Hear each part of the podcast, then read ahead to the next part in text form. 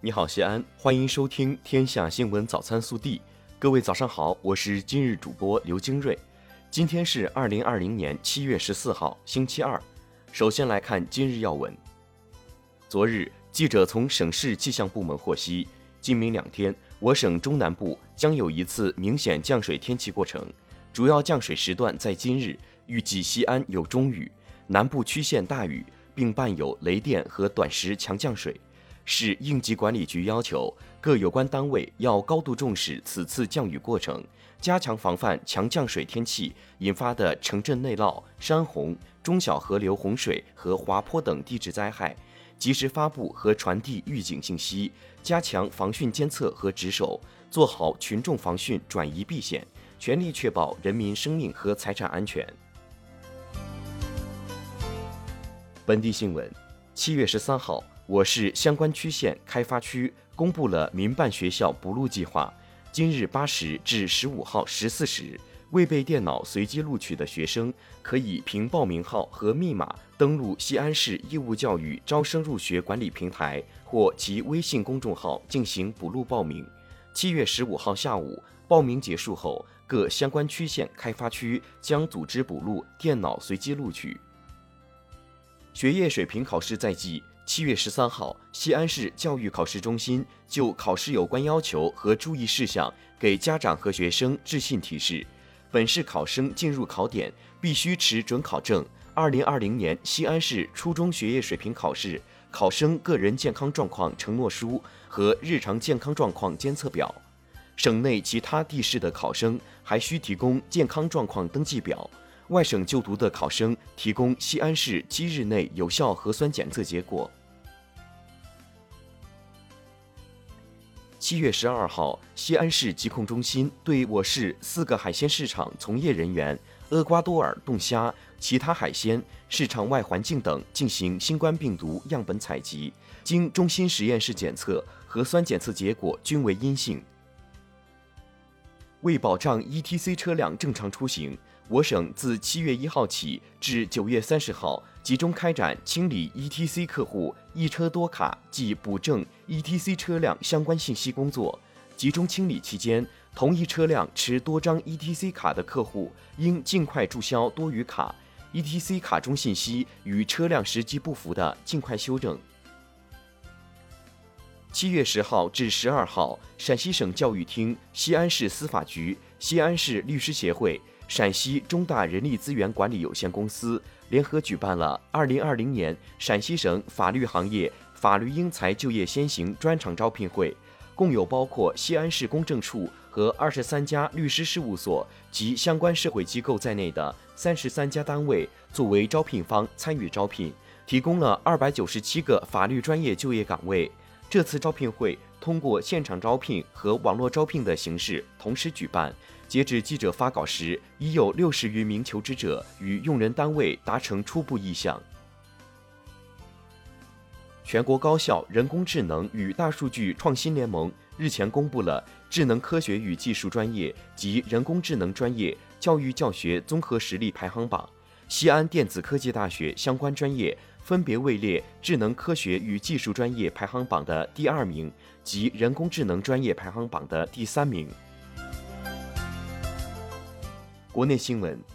九号，美国国务院和财政部分别宣布对一家中国新疆政府机构和四名官员实施制裁。对此，外交部发言人华春莹昨日表示，美方上述行径严重干涉中国内政，严重违反国际关系基本准则，严重损害中美关系，中方对此坚决反对，予以强烈谴责。针对美方错误行径，中方决定自即日起，对美国国会行政部门中国委员会及美国务院国际宗教自由无任所大使布朗巴克、联邦参议员卢比欧·克鲁兹、联邦众议员史密斯实施相应制裁。七月十三号，外交部领事司发布提醒称，近期澳大利亚国内种族歧视言行和暴力行为明显增多。澳媒体持续煽动反华仇华情绪，澳有关执法机构任意搜查中国公民并扣押物品，上述情况有可能对在澳中国公民人身和财产安全造成危害。外交部和中国驻澳使领馆提醒中国公民密切关注当地安全风险，近期谨慎前往澳大利亚。如遇紧急情况，请及时联系中国驻澳使领馆寻求协助。水利部昨日介绍，六月以来，全国共四百三十三条河流发生超警以上洪水，其中一百零九条河流发生超保洪水，三十三条河流发生超历史洪水。另据应急管理部介绍，六月以来，一百四十一人因洪涝死亡失踪。全国有二十七省区市，三千七百八十九万人次受灾，倒塌房屋二点八万间。应急管理部十三号发布，未来三日全国自然灾害综合风险预警提示：长江中下游、鄱阳湖、洞庭湖和太湖流域暴雨洪涝灾害形势依然严峻，西南地区山洪地质灾害风险增大。淮河流域降水逐渐增多，可能出现暴雨洪涝灾害。据教育部，二零二零年高考网上咨询周活动将于七月二十二号在阳光高考信息平台正式启动。今年网上咨询活动时间为七月二十二号至二十八号，每日咨询时间九点至十七点。咨询周期间，全国招生高校将在线提供咨询。另外，北京、天津、上海、浙江、福建、山东、河南、海南、贵州、青海等部分省份将在平台举办咨询专场，具体安排届时在平台发布。十三号，国家卫健委官方网站公布了关于疫情常态化防控下规范医疗机构诊疗流程的通知，其中明确，医疗机构要建立及危重症患者救治的绿色通道。对不能排除新冠肺炎的，在积极抢救的同时进行核酸检测，不得以疫情防控为由延误治疗或推诿极危重症患者。十三号，在北京市新型冠状病毒肺炎疫情防控工作第一百五十场新闻发布会上。市疾控中心副主任刘晓峰介绍，经评估，丰台区花乡乡调整至中风险地区。目前，北京市共有中风险地区七个，高风险地区清零。据中央纪委国家监委网站消息，辽宁省政协原副主席刘国强涉嫌严重违纪违法，海南省政协副主席王勇涉嫌严重违纪违法。目前，二人正接受中央纪委、国家监委纪律审查和监察调查。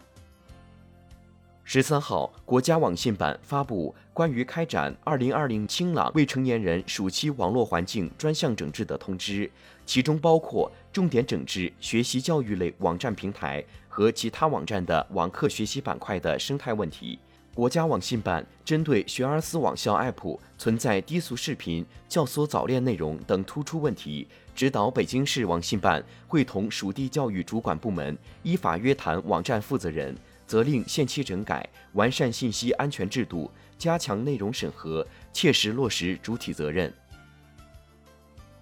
中国科学院院士、原中国预防医学科学院院长。中国疾病预防控制中心病毒病预防控制所研究员、北京工业大学教授曾毅因病医治无效，于七月十三号在北京逝世，享年九十二岁。他从一九八四年起开展艾滋病毒和艾滋病的研究，证明一九八四年 HIV 已传入我国，一九八七年分离到第一个中国的 HIV 一毒株，建立了 HIV 的快速诊断方法。近期，云南昆明一小学生因研究癌症相关基因获奖一事引发社会关注。很多人质疑，这样的科研水平远远超出一个小学六年级学生的认知范围。中科院昆明动物研究所十三号通过官网回应称，经初步核查，该获奖项目学生系昆明动物研究所研究员之子。针对此舆情事件，昆明动物研究所高度重视，已成立调查组对此事进行深入调查，后续将及时向社会反馈相关调查结果。以上就是今天早新闻的全部内容，更多精彩内容请持续锁定我们的官方微信，明天不见不散。